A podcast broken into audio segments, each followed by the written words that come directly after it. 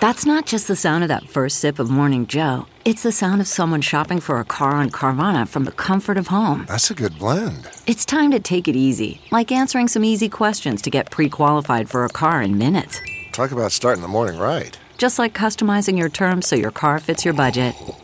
Mm-mm-mm. Visit Carvana.com or download the app to experience car shopping the way it should be convenient, comfortable. Ah. Hello, I'm Brian Crandall. Gina's off. A Decision 2023 update now, and a lot to keep track of. Gabe Amo, who just left the job at the White House, joined the race for Congress in Rhode Island. Now, 14 candidates, all Democrats, are running for Congressman David Cicilline's first district House seat. He's leaving at the end of May to head up the Rhode Island Foundation. As you'll hear here, though, not all these Democrats are on the same page politically. I believe we, we need more strong progressive leaders in Congress. You know, the Republican extremists are coming after our democracy, our rights, our future. Aaron Regunberg, former state rep who narrowly lost in the Democratic primary for lieutenant governor against Dan McKee five years ago. Three years ago, he supported Bernie Sanders for president. Regunberg points to fighting climate change as a top priority. He supports banning assault weapons and opposes any restrictions on abortion access. And I think the record that I bring to the table is 15 years of, of fighting to, to make a difference for everyday Rhode Islanders and being able to actually bring folks together and win real progressive policy change.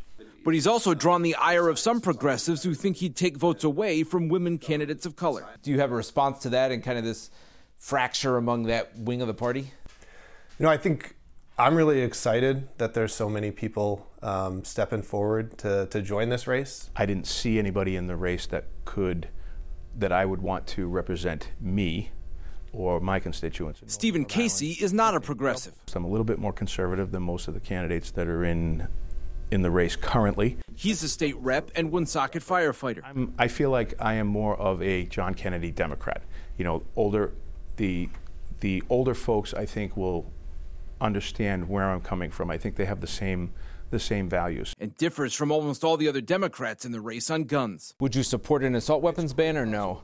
Um, I think that there's an assault weapons misnomer, first of all. I asked Casey some form of that question multiple times. I don't think that a AR-15 is something that needs to be banned. So what's termed an assault weapons ban you would say no to? Um, I, I don't want to call it an assault weapon. Casey says he's personally opposed to abortion, but would vote to codify Roe versus Wade protections, though he says he cannot support allowing late term or partial birth abortion. All right, the crowded field also includes a fired bus driver who's been in a long legal fight with RIPTA and an immigrant who became a school principal and lawmaker. Brian, I don't shy away from problems. I get in there and solve problems. Nathan Biah is a state representative and a high school principal in Providence. Both jobs, he says, make him a good candidate for Congress. School is like a microcosm of society in general. So the same problems that I face, that my students are facing in schools, these are the same problems that are facing in our community. Mental health, homelessness. Biah, who says he walked 90 miles to flee war torn Liberia, says preventing gun violence is a top priority of his campaign. I see children every day who are dealing with the lasting trauma of having a friend or a family member that are killed by illegal guns. A lot of people have experience in politics, but I have life experience. So I I understand what the people need. Mickeda Barnes also points to gun violence as a key issue and the need for tighter laws. If I know somebody who's crazy, if you know somebody who's crazy, why am I not interviewing the people in the neighborhood where they live at? Why are they not interviewing more family members? Barnes was a RIPTA bus driver who claimed she was fired in 2016 for speaking up about a bus stop where snow and ice was not cleared. Barnes sued RIPTA, reaching a $150,000 settlement, but then sued again, seeking $2.5 million, according to a court decision in 2020 that stated that Barnes had, quote, an extensive history of work related injury claims against RIPTA and lengthy absences from work. More than 25 work related claims. And judges have tossed out her follow up lawsuits. It didn't really paint a flattering picture of you, kind of the court decisions in, in this case. Of course not, because uh, that's what happens when you use federal money to uh, line your pockets instead of actually using the federal money for what it's supposed to be used for.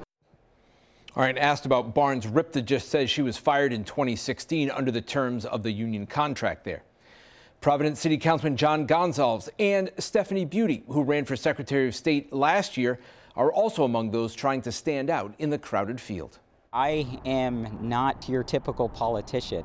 Uh, I wouldn't even call myself a politician. Though John Goncalves is a city councilman, he's also an elementary school teacher. I think the most important part is that I resonate with the people of Rhode Island. I'm a working class Rhode Islander. Like most of the other Democrats in the race, Goncalves would not limit abortion access and would support an assault weapons ban. We need someone in Congress who's going to work for the people, someone who's going to fight ardently for uh, our working class families and make sure that we're delivering on the issues that Rhode Islanders uh, face right now. Inflation is high, people are struggling with the cost of living. We need to find a way to cut costs for Rhode Islanders.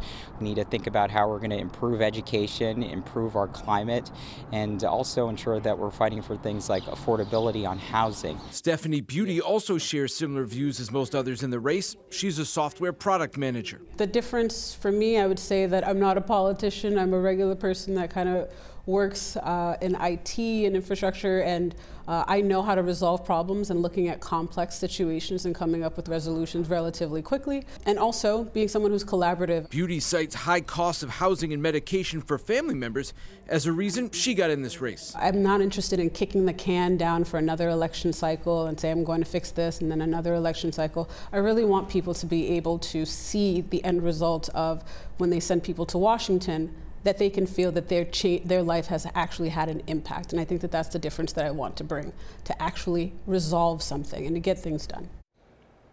All right, some in the race are familiar faces, some are not. One candidate just ran for the same first congressional seat under a different party, and there's a former top state staffer. I think try something different. Nick Autiello has never held elected office, which in this race he counts as a plus. He was a top aide at the state's Commerce Department, and since then says he's worked on climate and sustainability issues. I'm really scared about what the next few decades have in store for Rhode Island and for our country. And I think we need to send a new generation to Washington who's going to be laser focused on solving those challenges that are coming down the pipe. Autiello says lowering the cost of living is a priority. Like most Democrats in the field, he wants to fight climate change, supports an assault weapons ban, and would not want restrictions on abortion access.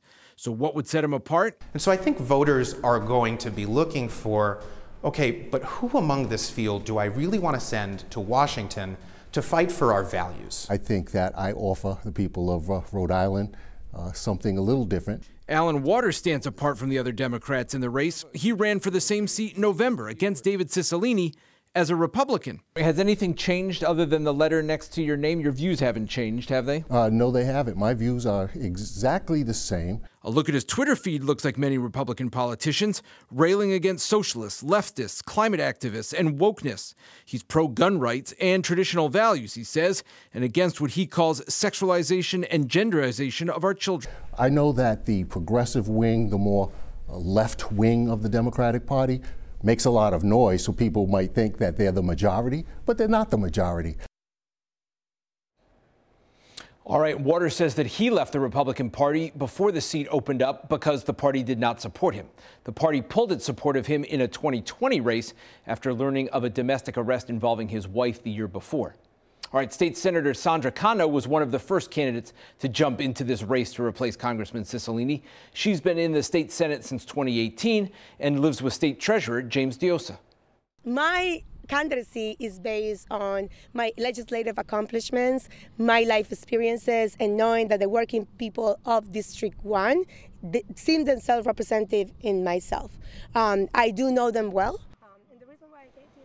All right, Lieutenant Governor Sabina Matos was the first to jump in the race. I talked with her about why she's in and the issues. I'm going to be a fighter for uh, housing, for reproductive freedom. In Congress, Sabina Matos says she would prioritize the fight against climate change, continue aid to Ukraine, and would not support any restrictions on access to abortion. That's a, a personal decision, and it's a tough decision that a woman has to make together with her doctor. Nobody else should be in that room. In the run to get to Congress, Matos points to her experience as lieutenant governor and Providence City Council president and says voters want someone who is tapped into the community. And let me tell you, the people of CD1 know me and I know them.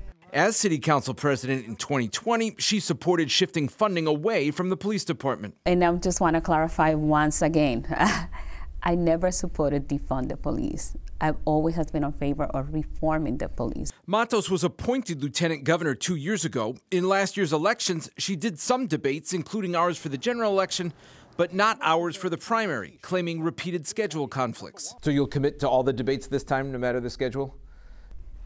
If, I can, if I'm not here, I cannot say I'm going to debate. But yes, I'm committed to doing as many debates as, as I can accommodate on my schedule. Back to matters in Washington. Do you think Joe Biden should run for president again? Yes. He has been doing an excellent job, and I will support him. What do you think about the people who are in control of the House right now?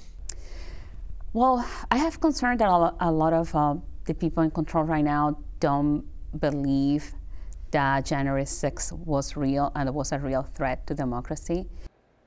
All right, so that's 10 of the 14 candidates in the race that we've interviewed so far. We're in the process of setting up conversations with the other four Gabe Amo, State Representative Marvin Abney, State Senator Ana Quezada, and Don Carlson of Jamestown. Again, everyone in the race so far is a Democrat. Now to who's not running and what really opened the floodgates to a crowded field seeking the Democratic nomination here.